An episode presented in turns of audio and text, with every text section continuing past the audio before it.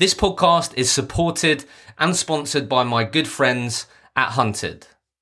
Now, did you know that research shows having a strong employer brand will reduce your time to hire by 50%, reduce your cost per hire by 50%, improve the retention of your staff by 28%, make candidates three times more likely to trust you, and double the number of qualified applicants. But developing a strong employer brand is not just about creating great content. What's even more important is getting that content seen as much and as often as possible. If you have a careers page, how do you actually drive traffic to it? If you have an Instagram account, how do you grow your following? If you're creating great content like videos or podcasts or blogs, how do you actually get it seen by more of your target audience? Hunted is the place where recruitment brands can tell their story in a way no job post ever could. Learn what works, develop a sustainable employer brand strategy, and reach more recruiters than ever before with Hunted. And I've been working really hard on getting an exclusive deal for all of you guys, for recruitment rollercoaster listeners. Up until the end of June, the end of this month, you can get a huge 50% off their annual subscriptions. Use the code rollercoaster50 and claim your profile today.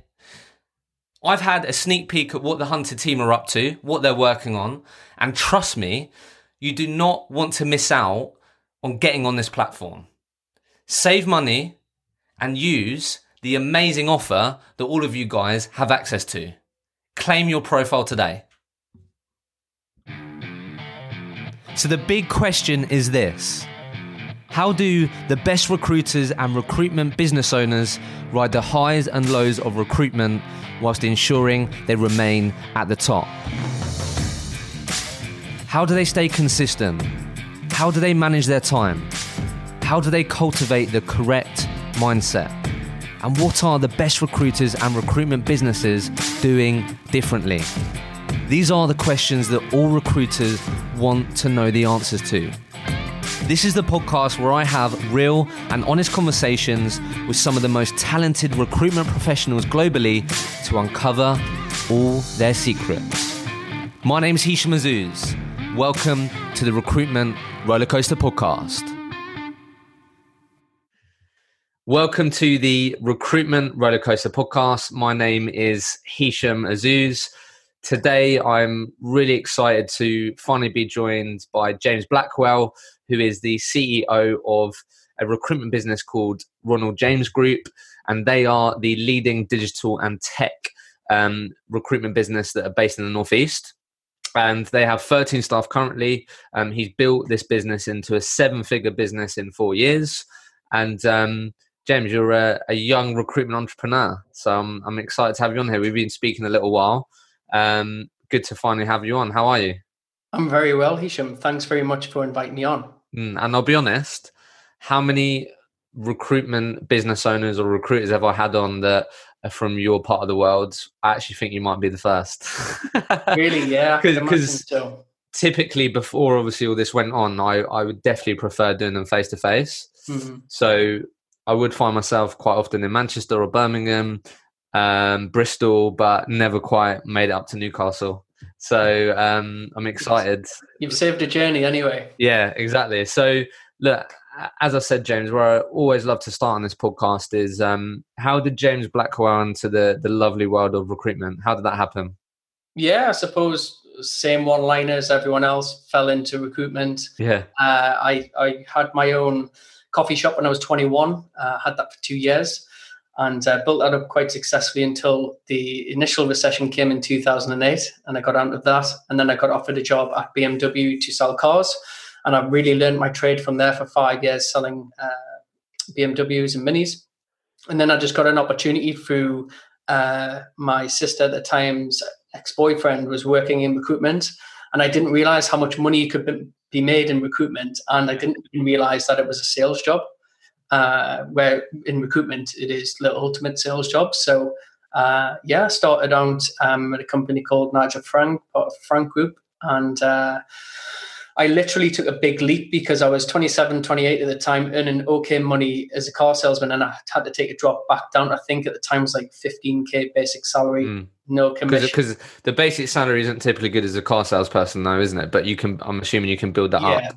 it was have... it was bad as a car salesman, but you were always going to do 15 to 20 cars a month, so you always yeah yeah. Especially good. when you've been there for a while, you you know and expect what you're going to be doing on a monthly basis. So it was leap and in your head quite you know that typical conversation of you got to take a step back to take a step forward and all of that. So, so you was 27 28 at the time. Just just quickly then so just to frame up for everyone and, and give everyone context. So then you then worked at Nigel Frank for it was like five years wasn't that i saw on yeah. Linkedin. And then after that you then obviously set up and started ronald james um, which has been going for four and a bit years now. J- just quickly how and why did you did you open a coffee shop? Like, I have to ask that. Okay, yeah. Um, like, like, let's just start there quick because I think that's going to be interesting. The fact that you had that experience early on, which I'm sure mm. gave you some lessons that have helped with Ronald James. Of course, it did. Yes, I mean, I was always entrepreneurial as a kid, selling sweets, pop, snacks, and stuff. Same story as most entrepreneurs, I suppose. And then I got into car auctions, and I bought my first car when I was 17 when I passed my test I bought it for like 350 pounds and I put it on the drive for 795 and sold it within a day. And I got the bug of buying and selling. So I started buying and selling cars and I built up a, a good amount of money. I think it was about 10, 15K. Yeah. I got this opportunity to help run a coffee shop and take it over. Um, wow. So that's how I got into the where, coffee shop. Where did, where did, where did this entrepreneurial mindset it, like like where did that come from? Because that that's not a typical i know I see you hear that a lot from entrepreneurs are selling mm. stuff blah blah blah. And and i had a bit of that but i did i definitely didn't eh, um have as, as like didn't go through do things like that that you said. But like where did that come from? What environment were you brought up in? Uh good point. I think general like middle class environment, but my dad was like a, a salesperson. He always wore a suit and a suitcase, and he used to take me into work sometimes, and he used to take me to the car auction sometimes as well. And uh, it was funny because I had an opportunity. I played like semi-pro level as a footballer, so I was always competitive. Yeah. But my passion was like, even when I was younger, I wanted to be a businessman. Like I was always okay. dressing up in a suit, and I, I loved business. So uh, I think that's where it stemmed from. Like my dad growing up and being surrounded by business, like I was mm. uh, always had a passion to what, buy and sell as well. What are your friends like? What that age?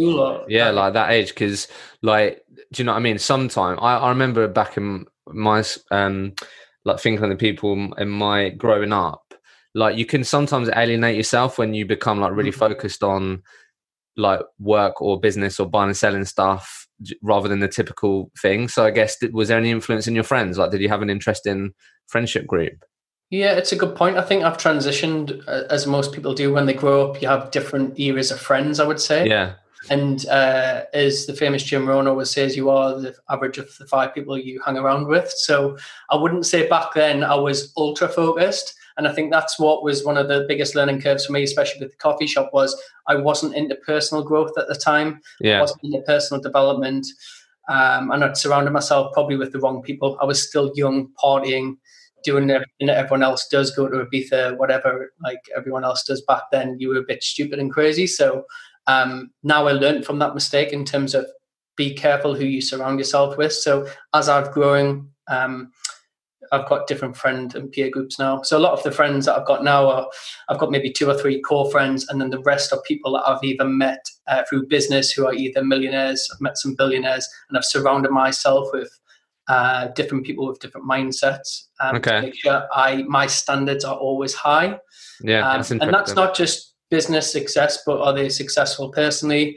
Have they got philosophy, wisdom around them? Have they got good morals? All of those type of things. Um, I'm always evaluating who I hang around with. Mm, okay, cool. I, I'm just curious there because yeah. I think early, uh, late teens, early twenty year old buying and selling cars. It's just interesting, right? I, I absolutely love that. So I guess what was your perception of recruitment when you got in recruitment then? Sort of like, did you have any perception of it at all? If you didn't recognize it as a like a quote unquote proper sales job, what what was your perception of recruitment? Yeah, it was quite hard at first to get your head around it. So it's got to click at some point. Like when, yeah. when we used to hire recruiters, uh, as I started being a team leader manager, like it's got to click in the first few weeks. If it doesn't, it's probably not that ball's not going to drop. Um, but it is a like it did take a while to understand if you're, you're trying to create something from nothing and you're trying to deal with people's emotions to try and create an opportunity for them and trying to create the opportunity with the client as well. Um, it took a few weeks, but then once it clicks, like you, you do really get it. Um, yeah. But it's it's as simple as obviously you get a candidate and client, you match them together. Yeah, yeah. But in reality, when you're actually doing it, you need to understand it first and speak to the market and understand following the scripts was a big thing for me as well. Like that gave you a, a, a pivot and a and an anchor to actually follow just a process and then things start dripping in and falling into place. Oh, I understand why I asked those questions now. Yeah. I understand it's not just about getting the candidate and putting them into a company. You have to understand the why and the reason behind it. And there's there's a lot of complexities to when you peel it back of like how you actually make a placement. Okay. Uh, so yeah. Okay. And um so look, I definitely want to really focus on on sort of James the recruitment business owner. But obviously, let, let's just think about your your time at Nigel Frank. Um, was you a perm or contract recruiter, or what was the what what what type did you recruit perm permanent positions, or was it both? Or yeah, um, I was all permanent. So uh, what market did you recruit in at that time? Did like IT, like Microsoft type of recruitment, which is uh, what Nigel Frank was renowned for. So it was really niche sector specific, uh, where you, you got a territory in a region and you couldn't really go outside of that location. And then you've got a bundle of candidates in a CRM. That was back when LinkedIn was just sort of coming into play, but it was pretty much like 80% of your placements were made of uh, CRM systems and really? some job adverts. Because I used to remember I used to have to come in at 7 a.m. I was fighting with everyone else to get on the job boards and get your hmm. candidates mm. beforehand. Because there was maybe one, two decent candidates a day that you would probably get. Yeah. So back okay. then it was good, and I think that was a really good learning curve because recruiters now have got all of the luxury. Like my team have got everything from LinkedIn Recruiter, email finders, video recording software. I've got virtual all tools, yeah, yeah, yeah. calls for them.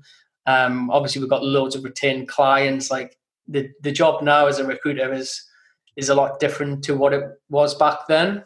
Mm. Um, so okay. yeah. So um, so your sort of career at Nigel Frank was the typical join there as a trainee or consultant, and then you became a manager leader. And by the time you left, you was a manager from yeah. what I can see online. Okay, so obviously they're a big agency, right? A lot of people to compete with. Why? Why did James rise to? Why did James become a leader in that organization? Uh, Nigel Frank, it was it was it was a good culture. That I mean, that really nailed the culture back then. So it was like a cult, as it were, but you were literally like uh, you were just absorbed into what they do there. And uh, I, I don't know. I think it was just a case. I think I was like top three biller for EMEA, like, and I was just really driven. Like, it was great wearing a suit, feeling special in that city, and um, yeah, I, I, suppose like hard work. Like, I'm not gonna lie, like you were in seven.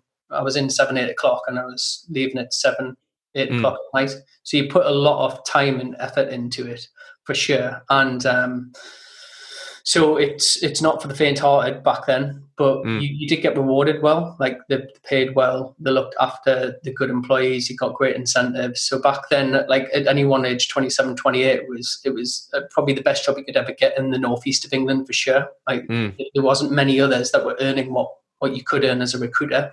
Okay.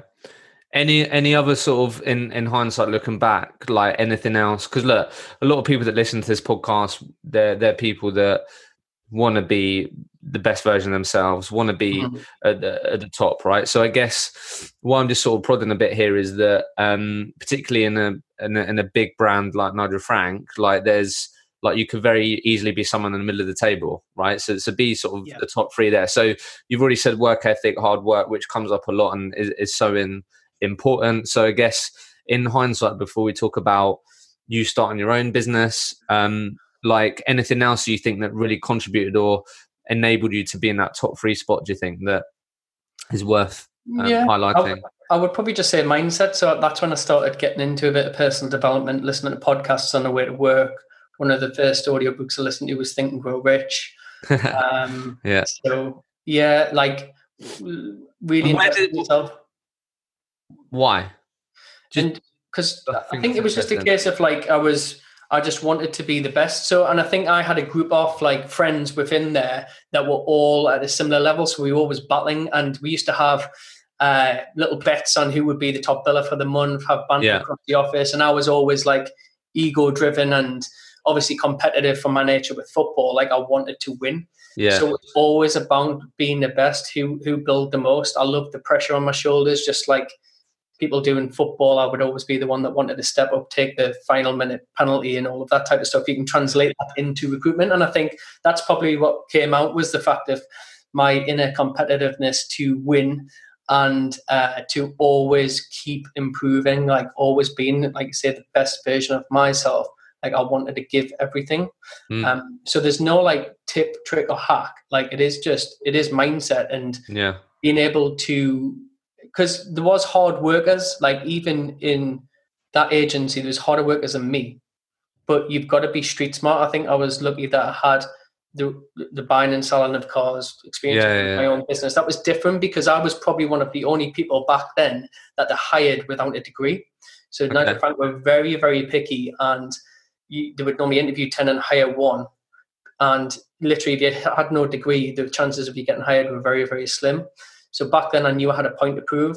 And um, like I started, that with you. so I Yeah, sort of yeah, yeah. fought against all of these people that were sort of elite or that had a degree and everything else. Like I had a point to prove. And I think Mm. that's what worked for me. Okay. So what what gave you the the confidence to to start your own recruitment business then? What why why did you yeah, where did that come from and, and why did you decide to do that? Yeah, so like, I mean, I was really happy back then where I was, and obviously the business was going well. I got uh, shares in the business that obviously was going to be six figures. That I think we were going to get paid on on a on a takeover. But I started to get into personal development. I started to follow the likes of Grant Cardone, I remember, and Rich and all of the other uh, influencers. And that entrepreneurial bug came back. So yeah. it was a bit suppressed probably when I was there a little bit because I was just so focused in, in terms of the work and just doing, doing, doing.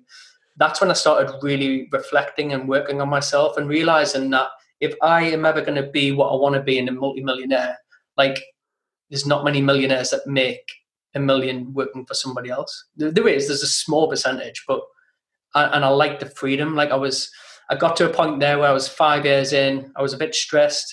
I went through like a bit of anxiety and everything else because the the, the world I'd created and the person I'd created wasn't me.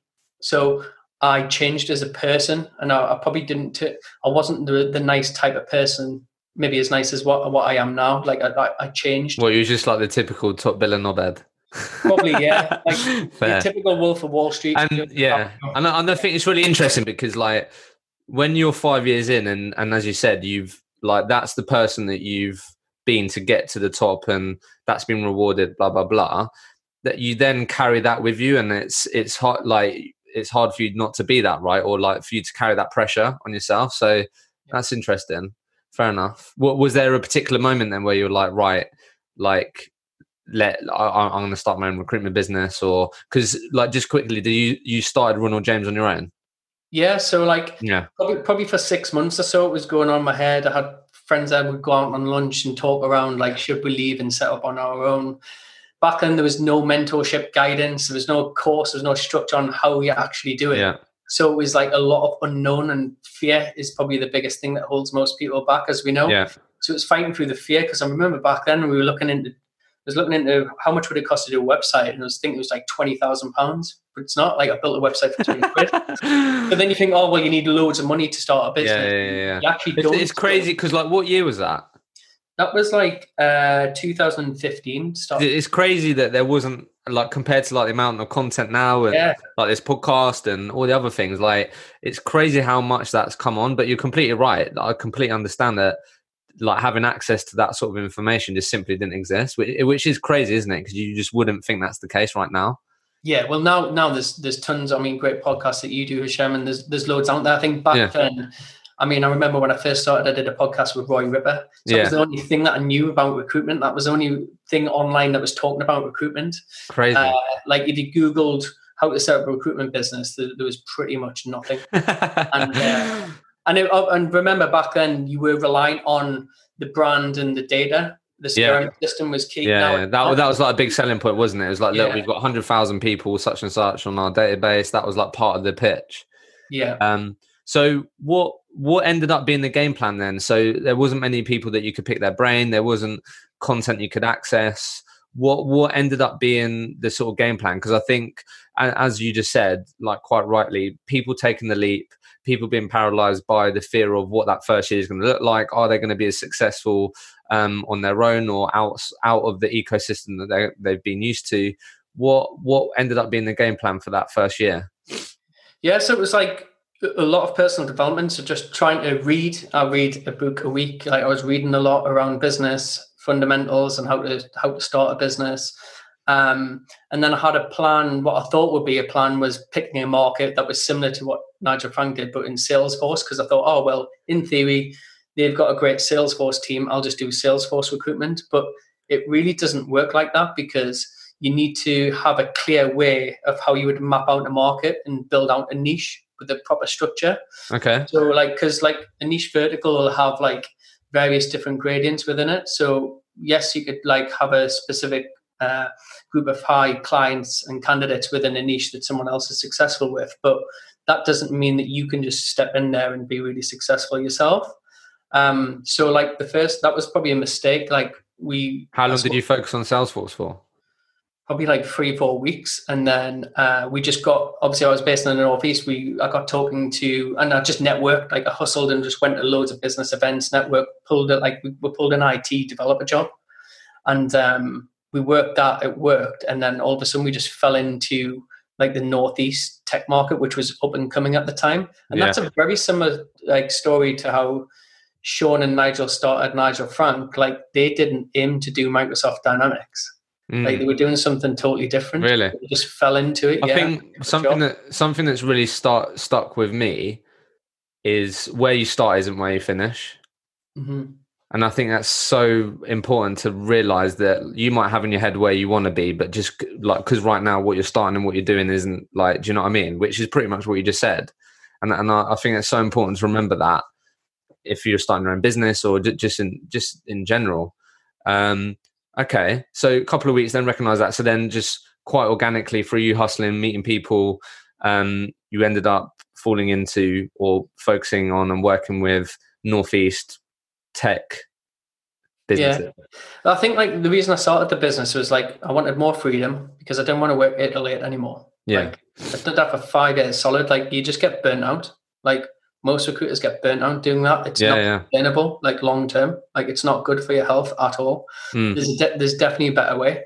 So freedom. I wanted more money because I was restricted. You always restricted to the amount of deals that you can do in a month and yeah. the amount of money you can make at that place. So, um, and then lifestyle because I wanted to be all I can be. The only way I can do that is express that is to have full control over my destiny. Sure. Um, and then the more time I spent on myself and outside of the business in a flow state, um, the faster like suddenly my business grew. So I was like getting my starting conditions right. So things like personality profiling and testing. So um, I recommend everyone to try like Myers Briggs tests. Uh, Myers Briggs. So it's like I think 16personalities.com okay. to actually understand how you work, how you think, how you operate. Um, because you want to get the starting conditions right when you start the business. Otherwise, you'll end up building a business that you truly hate because um, you want to be f- fulfilled in, in what you actually do. So it's really important to actually understand yourself first before yeah, you just suddenly steam in and set up a business. That all of a sudden, like a lot of business owners have got a job now that they actually hate, and a lot yeah. of people, if you ask, they don't enjoy business anymore. And I was really, really tough on that right from the start. And a lot of people will tell you that. Like I was all about lifestyle and the business um, serves me. I do not serve the business. Like yeah. From, uh, that was the starting conditions from day one yes, I still put in the hustle and the hard work to get it to where it was. But after that time, once I'm the business is making profit, I'm taking my six holidays a year. I'm I'm working smart. I'm doing the things I enjoy. Um, I've got a set week on how I actually manage my week. Like it, the, the client doesn't dictate when I should. Yeah, uh, yeah. Should so, so you was mindful of that straight away. Yeah, and and that really helped because, but but it takes time. Yeah, so like sky skyscrapers are built on individual bricks, so it's like laying each new brick is a single job. So once you have to like build a client acquisition system, how can we get that fulfilled? So that then it's all about talking around having systems within your business. And I was a big systems thinker. Can we leverage technology, tools, marketing to make sure this business can either run without me and everything's systemized? Otherwise, it'll start to get broken as well. Because okay. you're already dealing with people, which is recruiters, um, and you can't systemize a recruiter. But everything else in the business, it's important because you have to break it down into bite-sized chunks and make sure that you built each pillar and each part of the system correctly. I'm keen to dive into that because I think because I think a lot of, a lot of people that either own a business of your size or um yeah are in those types of environments will think that there's no way that I could step away from the business right? Or it could run without me right?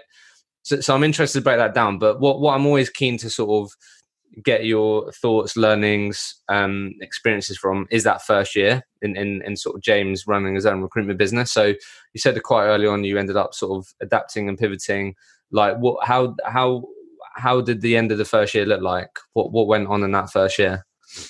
Yeah, it was interesting because I, I, I, still remember to this day the first week or two or three weeks was really hard when I was like I remember being in a coffee shop and I think it was Costa when my girlfriend was at work. How, how old was you at that point? Sorry to butt in. Uh, 28 or 29. Okay. 20, right, cool. 20, 29. Yeah. And I was like, wow, this is tough. Like you're starting off with no database, no structure. LinkedIn's quite new then. I'd had I didn't have a template or blueprint to follow in terms of how do I actually win clients apart from yeah. traditional old way of cold calling, chasing leads, all of that. I was like, fuck, this is going to be hard. Yeah. Um, and then I started learning and started studying all of the greats, like from different sectors and different environments, not recruitment. And then I worked down like a way of how to properly map out my market, how to have a structure and how to build a niche within a niche. Like I started to know, like once we started doing a couple of placements, I realized that if we can nail down on one location in one key key market with like two to three job titles max, like we could really drill down on that because I knew that was a growing market and trend. So that's what when we really doubled down. But the first year I started off, and then it was, just you. It was me. And, yeah, me and my younger brother. So he oh, was okay. uh, what 18 17 18 at the time he left with no qualification from school he was just at home and uh, obviously so I started on a kitchen table and I was like look why don't you join me and I just literally trained him up on the candidate side so I, I gave him the script um, I just went out and hustled and met as many entrepreneurs and other business owners as possible so I set up like a, a email automation campaign and a reach out uh, strategy to meet as many uh, potential clients as possible just for a chat for 20 minutes and then I just really like hustled myself, and a lot of people gave me the opportunity and started giving me jobs. And then me and my brother would work on work on the jobs. But like I said, starting conditions from the start, I hated dealing with the candidate side. No disrespect to candidates. Yeah. I've done it years. To deal. I was like, I'm not doing that anymore. What I love doing is going out, selling, pitching, winning clients' business, and then handing off. So I just focused that time on training my brother up to be an outstanding uh, sourcer and closer of candidates. So I'd help him with the closing process. So we actually built like a good environment where I'd win all of the clients and really build that out and be the face of the business. And he was there just really he he really adapted to like LinkedIn, finding the right candidates, knowing how to spot a good candidate for a job. Um, and then it was just me and him first year. We did about I think it was three hundred thirty thousand pounds perm fees. What in the first year? Just you two? First, yeah, yeah. Uh-huh. So, so that was a lot of money at the time. Like if you yeah, think Jesus, I was yeah. like 60, 70 k at um, yeah, we was doing that from. So, so just just quickly, um, what what what sort of came up uh, for me when you're talking about that? I think like what what was the pitch or what was the story that you said to these northeast business owners that made them sort of give you a chance? Because because I think a lot of people when they're starting out either starting a brand new desk or starting their own recruitment business like i think a lot of people can find that quite challenging can't they? Especially like you've done you've ended up doing a market that you quite haven't done before because you recognize an opportunity. Like like a lot of people may think oh, no like I've, I've got recruitment but i don't know the market like like how are they going to react i don't know like what what was the what was the story what was the pitch that that ended up working well or that made these businesses give you a chance yeah it's a good point because it's like the, the people I reached out to were business owners and founders themselves. So I was reaching out as a young, hungry entrepreneur that just Yeah. needed a chance. Now, that's not all what it takes. Like success is not to be pursued. It's like it's to be attracted by the person you want to become. So what got me as a good recruiter, Nigel Frank, was not going to get me to doing six, seven figures being a business owner. Like I had to fully change as a person It's different, yeah. because I had to attract the type of people that I wanted as clients. So if I was just going as another recruiter, that that end user client, that uh, entrepreneur that set up his own business, he wouldn't be interested. So I needed to to raise my game. So that was knowledge. So knowledge is power. So like reading books about the billionaires and millionaires, going to masterminds, events, surrounding myself with other people in networking and pushing myself outside the comfort zone because then I could speak their language and be interested in them and actually give value back. So a lot of people like ask, well, how do I get a mentor? It's like you've got to give value to them as well. Like, do they want to do they want to speak to you? Can you provide value back? So in that market, it wasn't just did I know about the tech. It was I knew a lot about business, and I could. I, I used to give people cool hacks on LinkedIn automation, email marketing, and automation. I would always be trying to help that customer and client as well as say, can I can I help? Hey, like, do you know what we do? Do you know how we can help? Yeah. Yeah, so that's what what was probably the biggest thing was like I'm not going out there. Can I have a job? Yes, I asked, but I also provided value, and, and Mm. I think this. Because I think part of that fear or that is that like sort of how to communicate where you are as a business. Do you know what I mean? Do I be honest? Do I say that it's me and my younger brother at my kitchen table just hustling? Do you know what I mean? Because that that's part of it as well that you got to deal with it, isn't it? It's like so so I, get, I get what you're saying. I love that, but I think that that's also part of it, isn't it? Of course it is, and perception is reality. Yeah. So one of my old mentors, Dan Pena, fifty billion dollar man. If you look him up on YouTube, um, he says practice practice success before you're successful. So go to the Rolls Royce garage, Yeah, yeah. the leather, sit in the car. Like I did a YouTube video on my YouTube channel, James Blackwell. If you check it out, where I was having a Ferrari for a couple of days there, which I swapped for um, a Porsche with a friend, and it was like you just want to surround yourself with these things so you can attract them more. Um, but it's also perception is reality. So Yeah.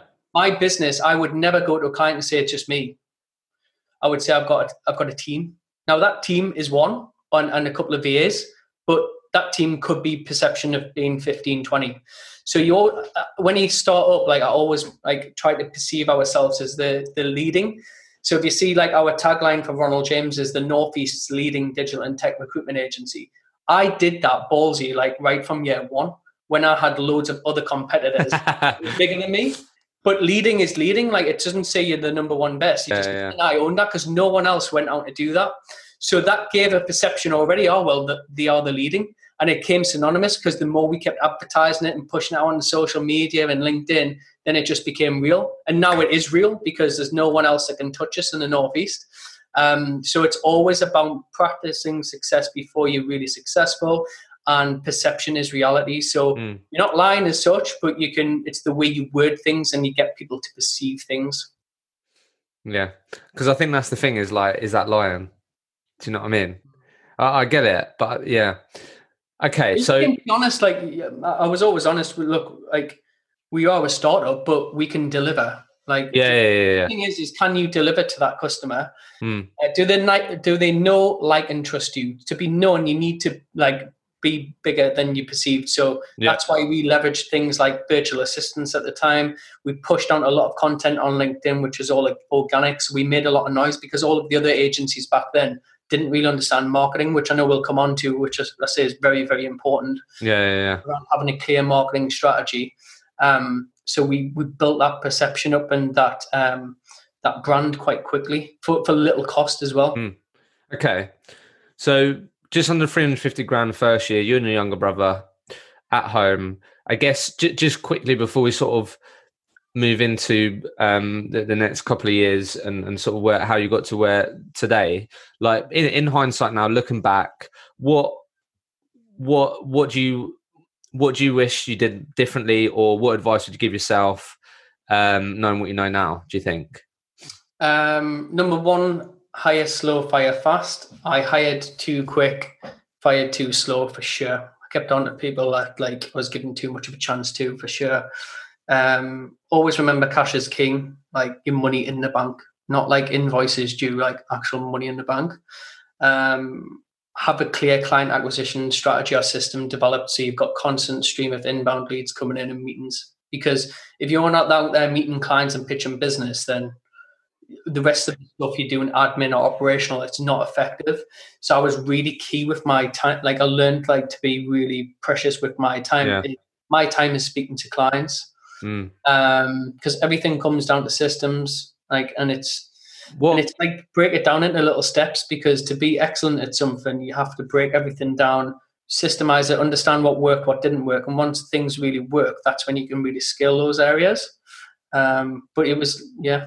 What what was what was the um what was what you can say obviously just over the last four years, but what what's been just talking about system processes, what what's been the best or the handful of best piece of technology or systems that you've invested in, would you say? Uh, good question. We used to have a lot of tech, a lot more than what we did uh, now, because um, as an entrepreneur, you shiny object syndrome. So you're like, oh wow, look at that cool. Yeah, yeah, yeah. Bolt that on, bolt that on. Before you know it, I've got like 15, 16 tools. I'm getting years to manage the tools.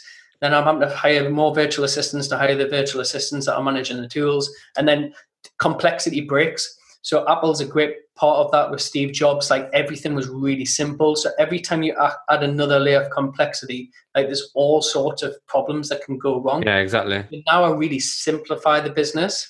So we'll ha- try and just use one tool for one specific thing that works instead of adding on every other tool.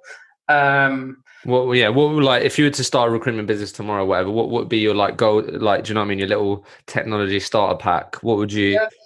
so in? I would probably, obviously, LinkedIn Recruiter, although we hate it to a certain point because it's expensive and they control the market. Like, we've got to be honest, like LinkedIn Recruiter, without it, you, you, there's no chance you can start a business without it for sure. Yeah. Database. LinkedIn recruiter, yeah. LinkedIn Recruiter. Um, you need some sort of email finder mobile phone tool. We've used Lusha in the past. We're Yeah. using it anymore, but that could be good. And what I, what I normally teach is like how to map the market out. I'm old school with spreadsheets, um, but then I would have uh, data people to gather all the data in certain one market. Then I would build an email automation outreach uh, strategy to engage with that market. Then I would build out my Dream 100 with Dream 100 strategy, and I would Dream what? Dream Hunt 100 clients. yeah that Yeah. you want to work with and then we've got like eight different touch points we do within our business Okay.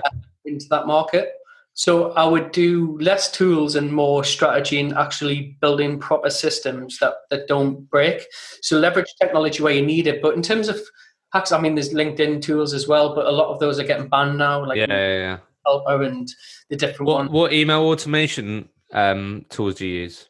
Um, we've tried uh, reply.io. We're using, we tried at the minute, which is quite cool. Okay. That's um, probably the best one that I've tested on the market so far. And what, what was it it's- called? What was it called, sorry? Reply.io. Reply.io. Okay, cool. But but it's not just about the tool. It's how like How yeah, yeah, yeah. Obviously, yeah. reply. So people think like they're just going to get jobs inbound. Yes, like that's that's brought in jobs, and sometimes we have been lucky where they've sent us a job spec and said if you agree fifteen percent, you can go ahead. But that's very very rare. Like you need to learn to have off the cuff conversations and being able to bring it from a reply into Yeah, yeah, yeah. call Yeah. pitch with your strategy and how you like what I call your unfair advantage in your market. Like, what is your unfair advantage in your niche that, that you do differently to everyone else Your you unfair advantage. Yeah. I like that. So, like, what we do is like our ours is digital marketing, inbound marketing. So we can help clients with brand attraction, brand awareness, social media, video content. Like, what can you and and because we're the only agency in the Northeast fully connected to every tech person in the Northeast, and they know, like, and trust us. We've got a dev brand where we do dev events. Like, all of these things are unfair advantages. So, if any company, Yeah, yeah, yeah. for me, the, the, the three years behind, and so Yeah, the no. no no chance. I like that phrase. What's your unfair advantage? I think that's that's a great way to put it. I like that. Um, look, I have I have to ask you because I'm, I'm sure some people are thinking it, and then we'll uh, we sort of go into the next couple of years when you're hiring people and all that. But like, just because you've mentioned it quite a lot, and people might be like, people may think this this is alien to them, may, may not think it's possible. I've had my own experience with it in, in my own business now, but VAs.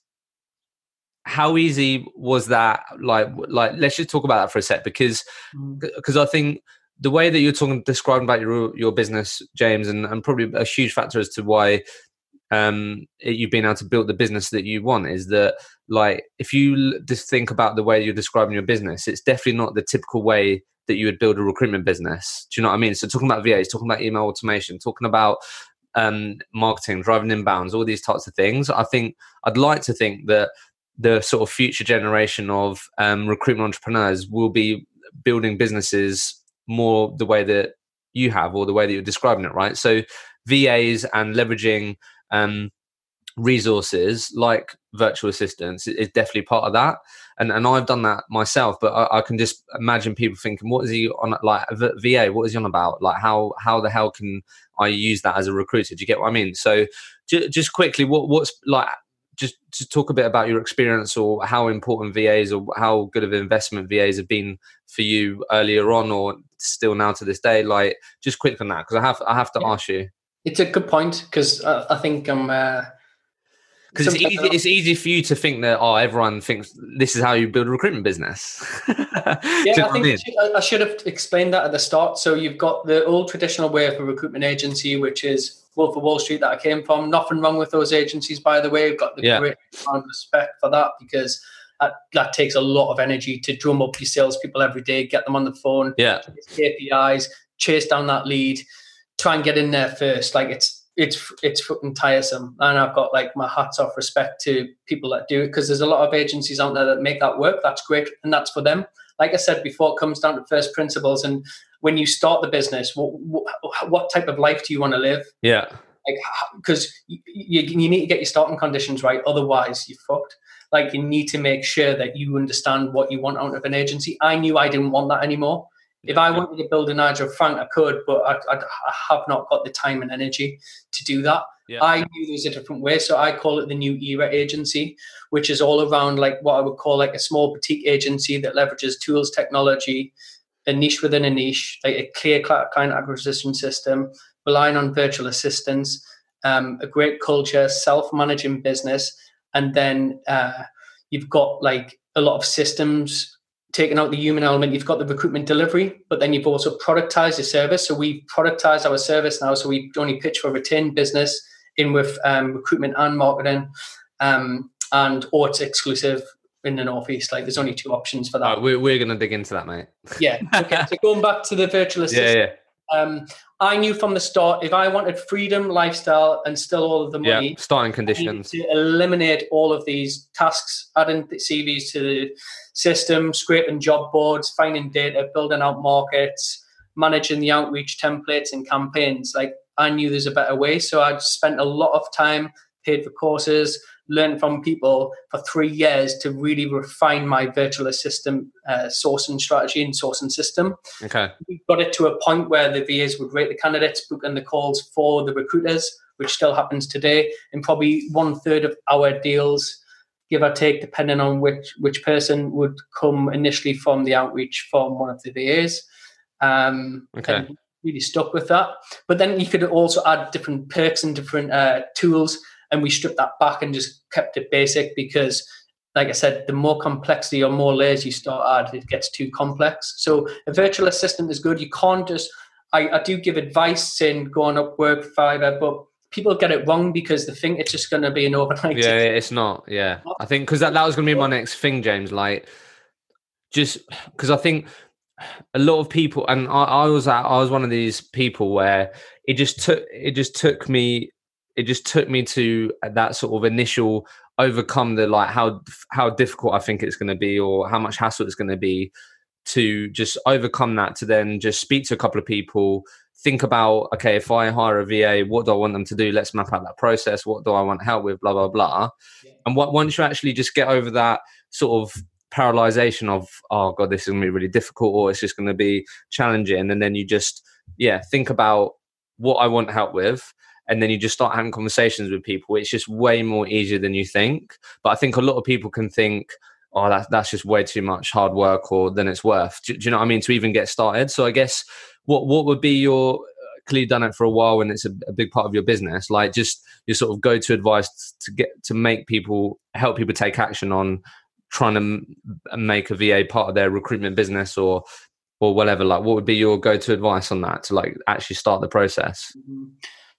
They, they need to just un, they need to understand the fundamentals. So they need to either follow a, a blueprint of someone else that's done it, i.e., me, because yeah. mapped out the easier way to do it in three years. Sure. Which is I'll come on to at the end, but I can help people build out virtual assistant teams if they need to. There's other companies out there that do it in general to, to hire VAs. So I know there's a lot of uh, what you call RPOs, or there's like outsourced Indian teams. Of yeah, yeah, yeah. Um, all of our VAs are from the Philippines, uh, just because they speak fantastic English. Like English is pretty much their first language over there. Um, they're very loyal and but you've just got to set the foundations right it's it's hard on a podcast to say yeah yeah i know what you mean i know how it works i just don't want everyone because i because i because i've been through that process not at that scale but i've been at that process and i just know people will think it's way more difficult than it is do you know what i mean yeah. maybe so maybe a better question would be and then we can move on would be what what's what what's the most pop like what's the most common misconception of vas um would you say? That they're just they're probably not going to do as good a job as me, which is true. yeah. Like the, that's number one. Like the results aren't going to be as, as good as you doing it yourself, but you need to put value on your time per hour. Like yeah. your your time per hour should be at least 50, 100 pounds per hour. So if you can get someone to do it for five pounds an hour and 60, 70% in with a view to always improving them. And yeah, yeah, yeah. It's worth it. Um, but it is I'll be honest, at the start, it's a lot of time from you because you have to manage them and you're going to get frustrated. yeah, yeah, yeah. It's a process. That that was going to be my sort of final point on it. It's a process, but as you said, a year, two years, three years, however long it takes, it's then when you're aiming. It's, it's another unfair advantage, isn't it? Because yeah. Built up and it's an asset to me. So I knew I didn't want hundred staff in my office because I am not a great manager. I don't have a desire to have 100 employees. I want some employees because we have a great culture and I love coming into my office with people that I really love being around. But for these tasks, like I knew if I wanted six holidays a year and to take Mondays off whenever I want, I could have a virtual assistant team that's easier to manage once I've built and refined the process and the system. Yeah. Then it's cheaper, more effective, less overhead, and it's it's more flexible. But it's it's going to be more pain free in the long term. But I suffered more pain at the start as as an yeah, yeah, yeah, yeah. Okay, cool. I know obviously we can't do the like the VA like yeah. Okay, cool. So going into year two, then James. Mm-hmm. Was was the plan then right? I want this to be. I know you're talking about how you wanted your business, but like, did you envision obviously it being more than just you and your younger brother? Like, what sort of what was then the sort of mindset going into how can you then grow this business from a six figure business to a seven figure business? What was the sort of mindset or strategy as to how you're going to go about that? Yeah, because I have toyed with this, and I'll, we'll talk around the journey. Because I have went from lifestyle to all of a sudden, actually, I want to build a proper business that I can build to sell, and then it was like transitioning back to something in between where I'm building an asset and a business to sell, but it's unique. It's the new era agency. It's not a traditional agency. Yeah and if one day I want to sell the business, great. If not, it's going to make me a hell of a lot of money, so I'm fine. But like second year was um, we hired uh, a girl called Isabella, who's a great girl. She's had a little baby now, so she's on uh, maternity at the moment. But it was, it was just us three in the office, so that's when we got. Um, it was probably midway in year one anyway, but we had a serviced office, four person office, but with three people in, my brother um, and Isabella doing delivery and candidates. And then um, I was still like winning. Exclu- I was working so much on how can we productize our service? How can we be really different unfair advantage? How can we get more retained business and exclusive business? And really boxing out the probably the top. I talked about the Dream 100, like our top 10 to 15, 20 clients that we wanted in the Northeast. We pretty much won them all by the end of year two because I set those expectations and, and, I, and I put that out to the universe that we wanted to work with them and I didn't put as much importance on it. I didn't stress it, and it all just came. And that's all around the different flow psychology in terms of mindset. But like second year was all about like, can we get close to the million pound mark, but also not not um, sacrificing our fundamentals, the, the systems, because as, as it started growing and scaling, say I let's all bolt on another three VAs and hire another person, like things break again. So then you need to rebuild it and refine it and yeah. see it worked. Um, so second year I was still enjoying enjoying the agency, enjoying the rewards of that. Because remember, I came from earning 60, 70k a year to like I could easily take home 150 plus. Like yeah. I could have the night I started buying like a bigger house. So then we started doing the house up. I got a nice car, went on nice holidays with my with my girlfriend, fiance at the time. Like all of those things. So I was enjoying the life as well as the business. But then I was putting processes in place. Everything that we did was systemized, processed. So that was like from everything from uh, recording to documenting um, in a big uh, document on the business. So I was always at the start, I had the mindset to build a business to sell in a systemized way, but it was different to the traditional norm. Yeah, yeah. Um, so second year was good. Like I think we finished on, I'm sure it was 600, 650. Mm. I remember rightly, which was which was really good. Bear in mind, there's only like three main employees. Actually, I, I did hire two that I sacked after two or three months. Of, so I was kept trying to. I tried with home working. So I, had two people that would work from home recruiters. That didn't work. Um, so again, because I, I was trying to force that model, so I was trying to adapt it to between. I didn't want a full on office agency with loads of uh, employees. Peers, yeah, yeah. Remote work and laptop lifestyle recruiters, that was very hard to adapt to as well. So that's that's now we've transitioned. Um, this is year four now, like into um, really good delivery consultants. Still, I've got a couple of 360s, but then it's all around having a BD person and then delivery. Yeah, yeah. Um, but second year, like, was really good. Again, enjoyed it. And I, then we're moving on to th- third year was probably the most difficult year where, I, being honest, I didn't really enjoy it as much because I, I, brought on a lot of stress myself because I, I, I, differentiated away from all of my core beliefs and suddenly think that oh well to grow like we need to hire more staff. And I think you get why why? Where did that come why? Just because I, I, mean it's, it's easy to go down that route isn't it? Yeah well obviously to to, to keep growing you, you do need at some point more employees. Yeah, of course. Yeah. There's only so much I can generate and my brother.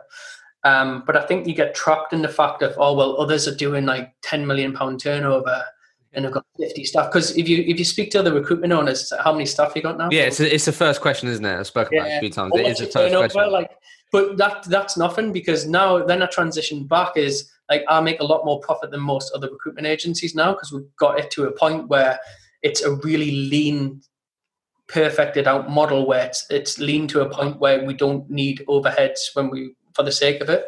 But yeah, I got through that cycle, so I hired a lot. Like I think I, I went through about eight mistakes in terms of hires. The third really? year. So I spent a lot of time, if you think, hiring, interviewing, yeah. onboarding them, then yeah. trying to manage them, then firing them, and then that really damaged because we tried to create a good culture. So we're sort of finding our feet with that. So I think yeah, three was probably a. What What was the learnings in that then, James? Because I think a lot a lot of people challenge it. A lot of people uh, don't leave that cycle, or yeah. like that. Do, do, you know what I mean? Some people remain in that cycle. If that cycle is the eight new, the eight people, eight sort of core people are there that sort of is solid, and they've got that sorted. But and then the the sort of four, five, eight more people on top of that is just a constant cycle and chaos of getting it wrong, learning, onboarding, then they leave, blah blah blah. So just just quickly on that because I know people get value from it. What going back the... to going back to fundamentals and like I had different mentors again back then, and I realized like mo- removing myself from the recruitment world again and thinking from business logically and first principles and actually re-engineering what I wanted out of the business. Yeah. So, like not following what everyone else was doing because the problem was like you get absorbed with oh well we're hiring this way and these are our sales targets, these are our KPIs, and this is how you need to manage them, this is how you pitch. And and I moved back into my listening to myself again from my studies and like I said, reverse engineering everything to think, well, I don't want that business. Like yeah. it, it, I, I really do not like it, and that's not what I want to create. So I started reshaping and remodeling how that business looked. So I started, stripped it all back. So thinking what has worked really well in the business so we won a lot of exclusive and a lot of retained. We've really drilled down into the niche in the Northeast because we tried we still do a bit in the northwest Manchester, but we tried different locations and trying yeah, yeah, yeah. too hard.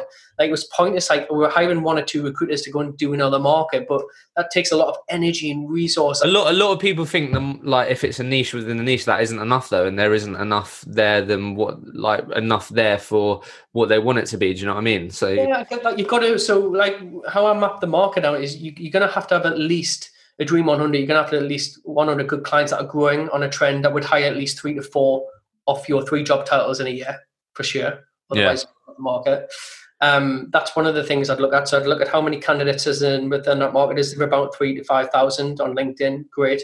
Is there about a thousand companies? Yes, great. So you've got a market there that should do at least four, five, six hundred k. Yeah. But then it comes back to profit. So like I was going back, so we made less money in year three than we did in year yeah one or two, and I was like, fuck, like what the hell's going on? Working harder. Uh, my Mondays off were gone. Um, I had less holidays. I had less time to spend on myself. So I wasn't in the right headspace. And yeah, what what clicked then, James? Because like I think a lot of people, again, back to like where we started this conversation, right, right, right, starting conditions, and these types of things.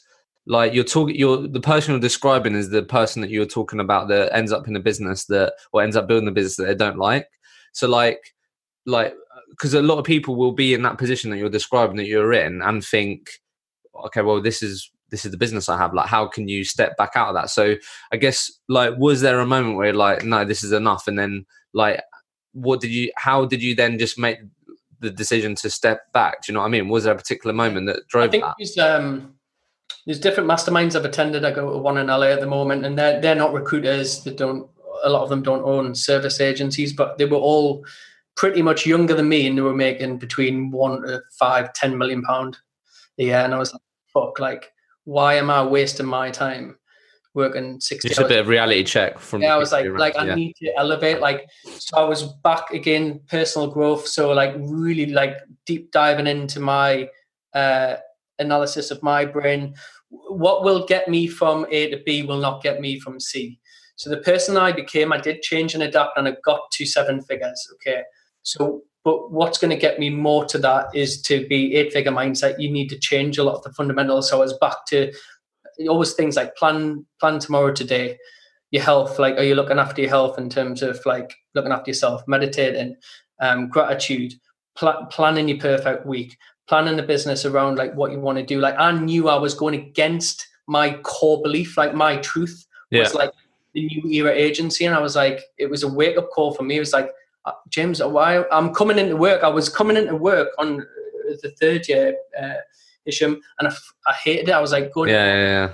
closing the door. I was like, and I was just distracted. I, I could see myself looking at different things. I'm like, I'm not, I'm not enjoying it. And but it was, uh, it was a reflection of me in the mirror. So you need to have that reflection yourself to analyze what business you've created. You've created that monster.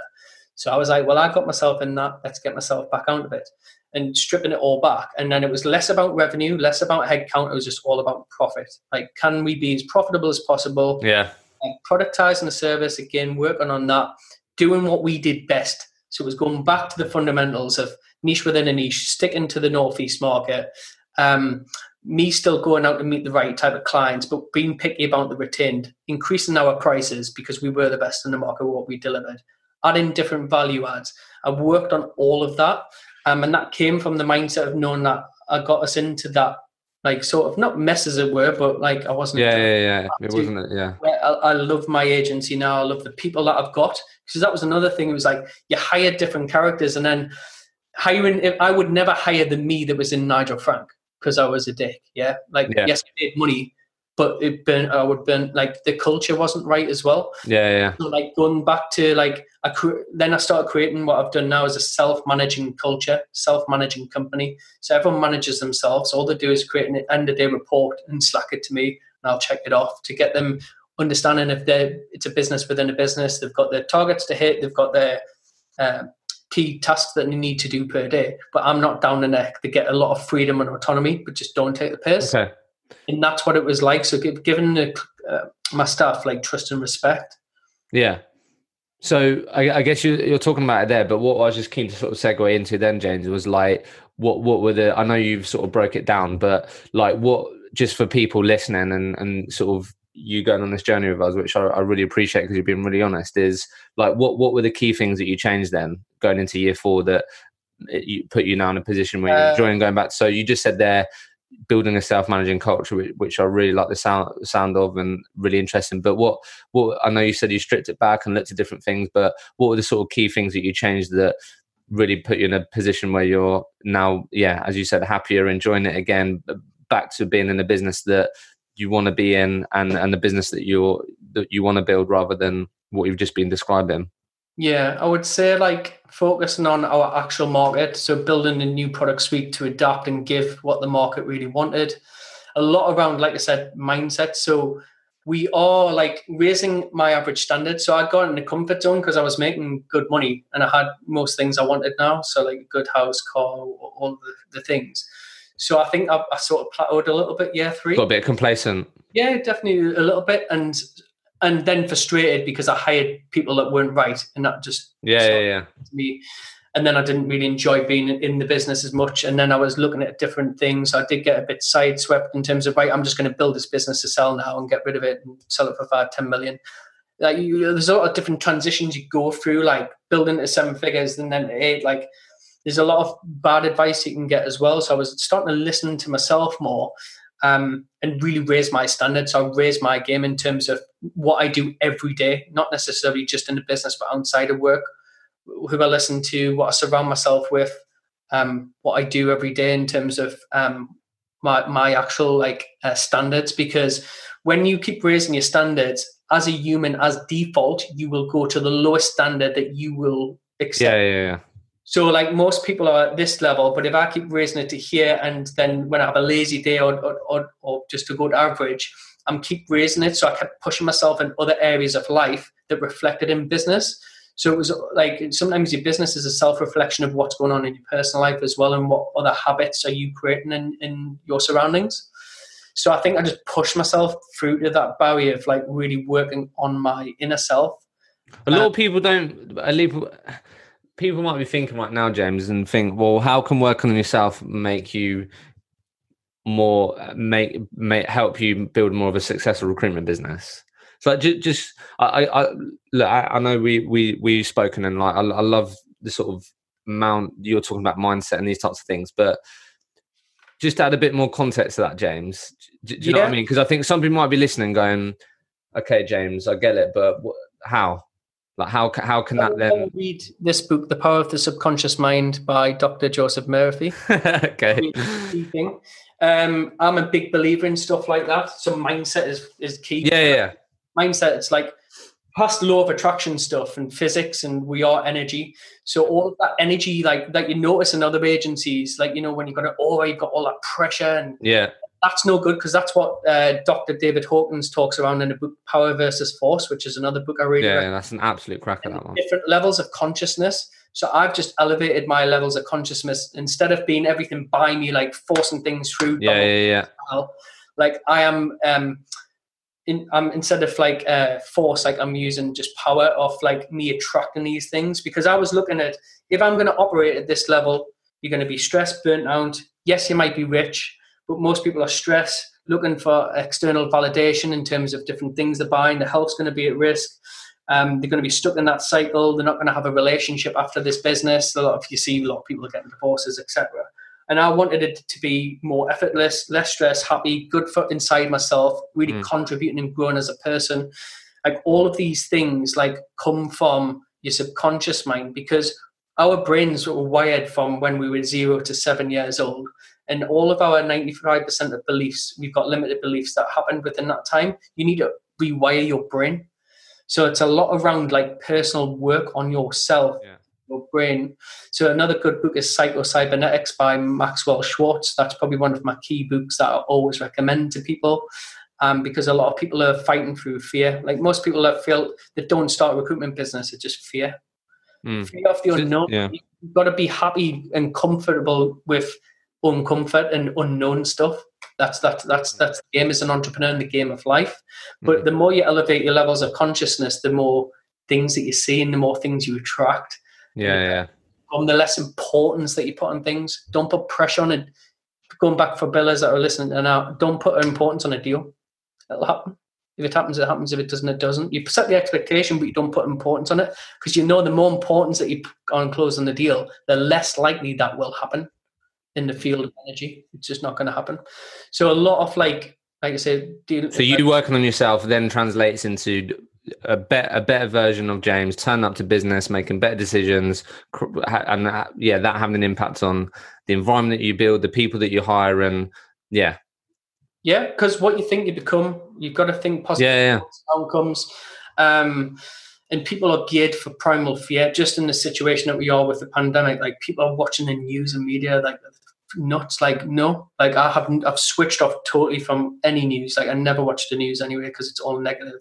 But people are creating the illness themselves by thinking just because they're listening to all of that negative. So switch off things like the news. Like listen to the right people um, surround yourself with, with the right type of people as well like all of those things is key like most people that are successful is like yes have strong business fundamentals you've got to put in the work you've got to put in the hustle correct in the right way you can't just work without the strategy and a plan that's that's that's incorrect like you need to make sure you've got the right plan you're building the right thing and it feels right for you because if it feels congruent with your true inner self like you will find a way for it to happen a lot of people are building things that aren't right for them and they're unhappy in business and they can't get out of it. A lot of people have got bigger businesses than me, more staff, and uh, making more revenue, but they're making less profit and they're really unhappy. And they've built this themselves because it's a self reflection of themselves in a mirror. And it all comes back to yourself, mm. not the business. So, so just to round that off, then, like how? So, are you going? So, are you still in year four now, or? What, um, you... 2015, 2020. So no, this is our midway through our fifth year now. Because like, just let's just run off. I'd like, like then. So where did you finish as a business year for then? Revenue, net fee income wise. Revenue, I think we're 1.2 to 1.3 million, um, which is net fee income because we didn't do contract either. Like it's all yeah. and okay. Like, in, in more profitable, like in terms of like the profit that we've made.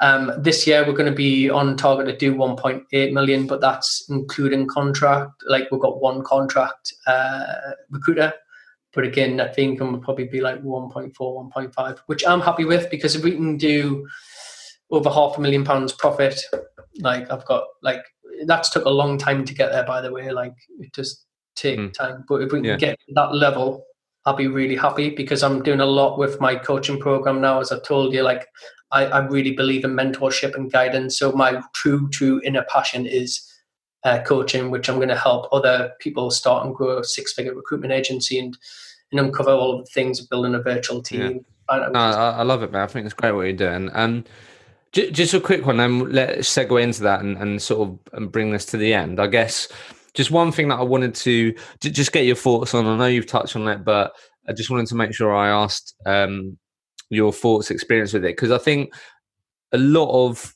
recruitment businesses, maybe even through this period, of learning as well. But it's definitely been spoken a lot more of over the last 12 months longer in terms of productization productization of your services right um so i guess like right now like so your your products are retained and then you've got the employer branding piece as well for clients? Yeah, like we've got a full marketing solution, which um, I know I've got a really cool product that's been we've been working on uh, during this downtime with my marketing manager, which is due to be released in the next couple of weeks, which is uh, what I would call a blend between doing the actual recruitment for the client to actually showing them the marketing technique. Marketing, yeah. Build it in house. So we can build them an in house talent acquisition system mm. mixed with the recruitment fundamentals. Because a lot of internal recruiters, like I know there's always a battle, but like they don't know the the brand piece, the marketing piece, and everything else. And we've created like a training solution for that as well. So yeah. So what, what, why why is it important for recruiters to be thinking about productization of their services? Well, definitely because of an unfair advantage, like we've discussed. Yeah. But also like remember clients now like after this are going to be very very picky around do they really need an agency what value are you going to bring to me yes you're going to send me a cv but there's going to be tons of people offering it at 10%, 12% because they'll be scraping around either to survive or people, uh, there's going to be a lot of more, I think, recruitment startups where people have been furloughed, which mm. I get a lot of applications, i've been let go now. I've been thinking about starting myself. Yeah, yeah, yeah, definitely. But there's a lot of recruiters that wouldn't have even thought about starting their own agency, which they are now, and they're more informed. They've got podcasts like yourself and everything mm. else, and there's more information, so it's a lot easier to start a recruitment business than ever before. So you really do need to like productize in a way um, where you are offering something different, niche within a niche, like not general. So, like for instance, like if it's within a certain sector, job title, and certain in uh, certain type of companies that you provide for, whether it's SMEs or mid level market or anything, yeah, yeah. like you have to have that's going to be your differentiator. Um, but you've you've got to work like I've I've invested in a lot myself like in in different courses and, and learning what other people are doing in America and different places like trying to and then try and get those thoughts into your own signature service as it's called. Yeah yeah signature service. signature service. Mm. you can't just copy someone else's or like make it overnight like it's work. And this is the problem like most recruiters only know recruitment so I'm, I'm, I've always said I'm a business person, business personal growth first, recruitment second. It's just a skill that I've got. Like, mm. not the other way around. Most recruiters are recruiters. I think, I think that's the correct mindset. Like that should be the mindset. Do you know what I mean? Because, yeah, t- totally. Okay, so um, look, you mentioned it there in terms of your sort of real inner passion, helping recruiters start their own business. What let's just talk about that for a sec before we finish. A lot of recruiters listen to this podcast, a lot of business owners listen to this podcast, but with you and the conversations that you have, what what are the sort of common things that you hear or common challenges that you hear from people that uh, uh are, do have that fear of starting their own business that you talk to them about when overcoming it? Like, what what are just the common challenges that you hear a lot of the time? Yeah, I think just not knowing how. So, like, how am I going to win clients? Because again, they're, they're used to the traditional way. Like, not yeah. many people still are using a lot of the, the systems and the tools. So, like, know, knowing how to build a solid client acquisition system is one of the key things that we do. So, you've got constant clients coming to your inbound, and there's a way and techniques of how you deal with those clients and how you pitch for your services and win the clients. So, that, that needs mapped out for them is number one how to actually map out the market and know what niche to pick. Mm. Um, having a clear platform template and system to do that. And then a lot of things holding people back, like they think little things, like even things like, like I say, website, finance, how do I get paid, all of those little things. I'm like, well, you don't need to worry about that yet. Just worry about winning your first client. So step by step, you get ahead. So mm. it's like building each block as it's required. But a lot of people, like again, holding people back is the job security, fear comes back to mindset, Hisham. Yeah, like, yeah, yeah. We both keep talking around like for you to change to be a recruiter to a business owner is not just setting up a limited company on Companies House. Anyone can do that. Creating a website, anyone can do mm. that. It's you need to change your mindset. Mm. You're not going to prepare to put in the work. Every evening, I'm reading for two, three hours every single day still, and and that's been the last five five years plus attending masterminds. I've spent about over two hundred thousand pounds in terms of courses, mentors. Like I'm prepared to keep elevating my levels of mm. like. Um, I think my thing on that is like like it's got, that's got that's got just just because I, I, love the way you, and you know how much I love this James and we've connected on this and I think it's so Im, I just it's so important to communicate that working on yourself does mean that you can that means that you can have get even more out of your recruitment career and it's definitely what we should be talking about and, not not many people do but i think what, what I just wanted to make clear, in my opinion, and, and hopefully you agree or you might disagree, is that that's got what you just said there has got to be coupled with action. Like, like I, I do you know what I mean? Like, I, have been with these things. I've, I've just gone, done a video on that actually on my YouTube channel. Really?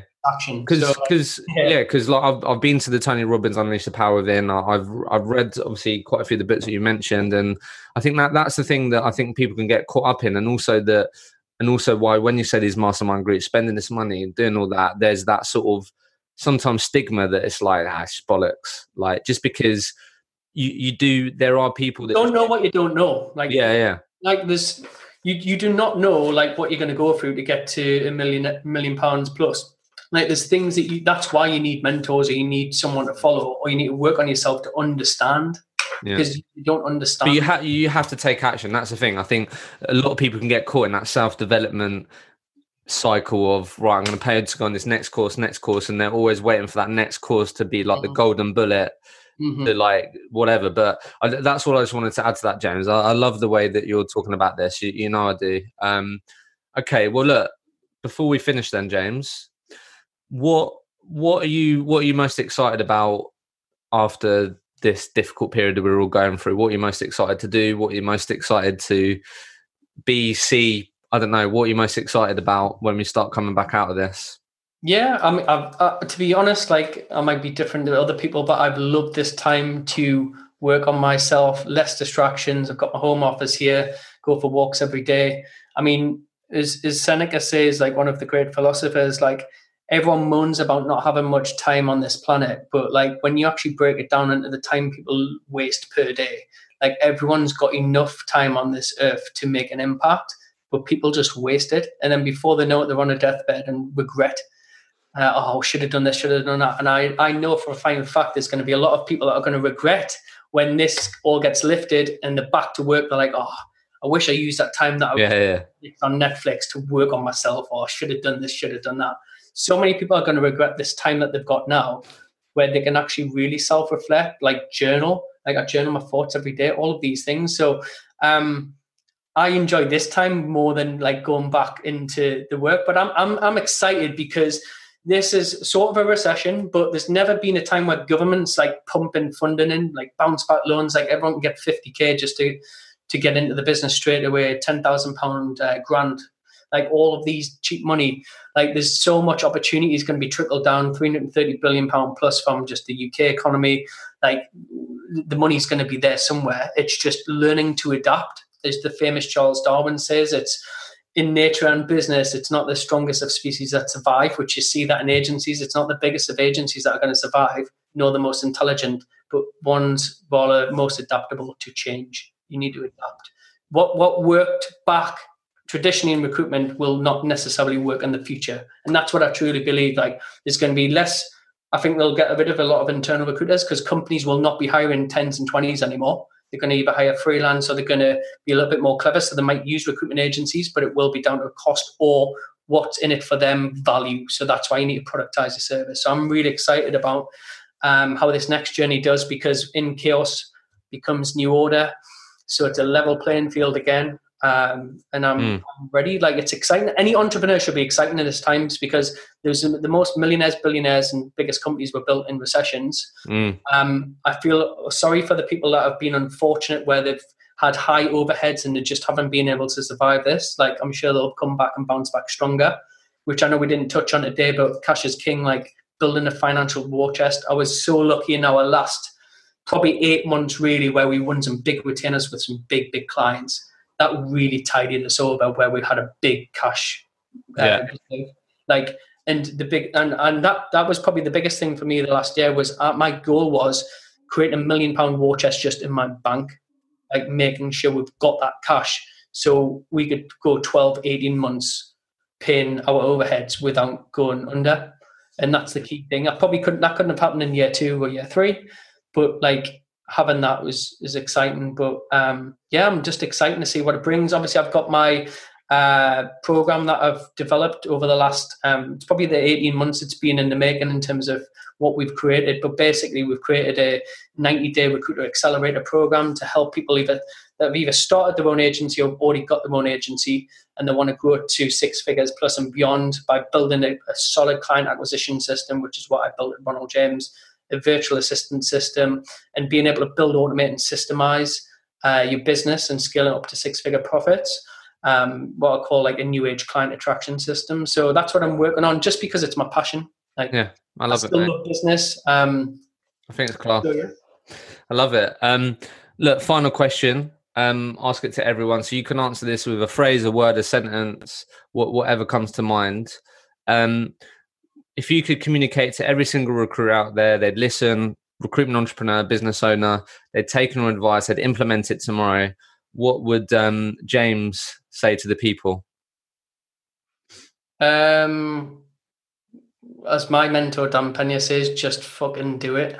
Love just that, mate. Get rid of self doubt, limited beliefs, force through, force through fear, there will be friends, family telling you, no, you're stupid. There'll be voices in your head saying, don't take the risk, whatever. Like you've just got to go through adversity. You've got to force through. James, it's been an absolute pleasure, Good mate. man. Thank you. Thank- Thank you so much for listening to the podcast. I really want to ensure this podcast remains valuable and relevant for all of you. If you have topics or questions you would love me to cover with future guests, then please get in touch with me. Best place to get me is on LinkedIn. Just search Hisham Azuz and drop me a message. I would love to hear from you. Finally, if you have two minutes, it would be greatly appreciated if you could leave an honest review for the podcast. It will simply mean that I can reach more people with this podcast. You can easily leave a review for the podcast by clicking the link in the episode notes or by going to ratethispodcast.com forward slash roller coaster. Thank you again for listening.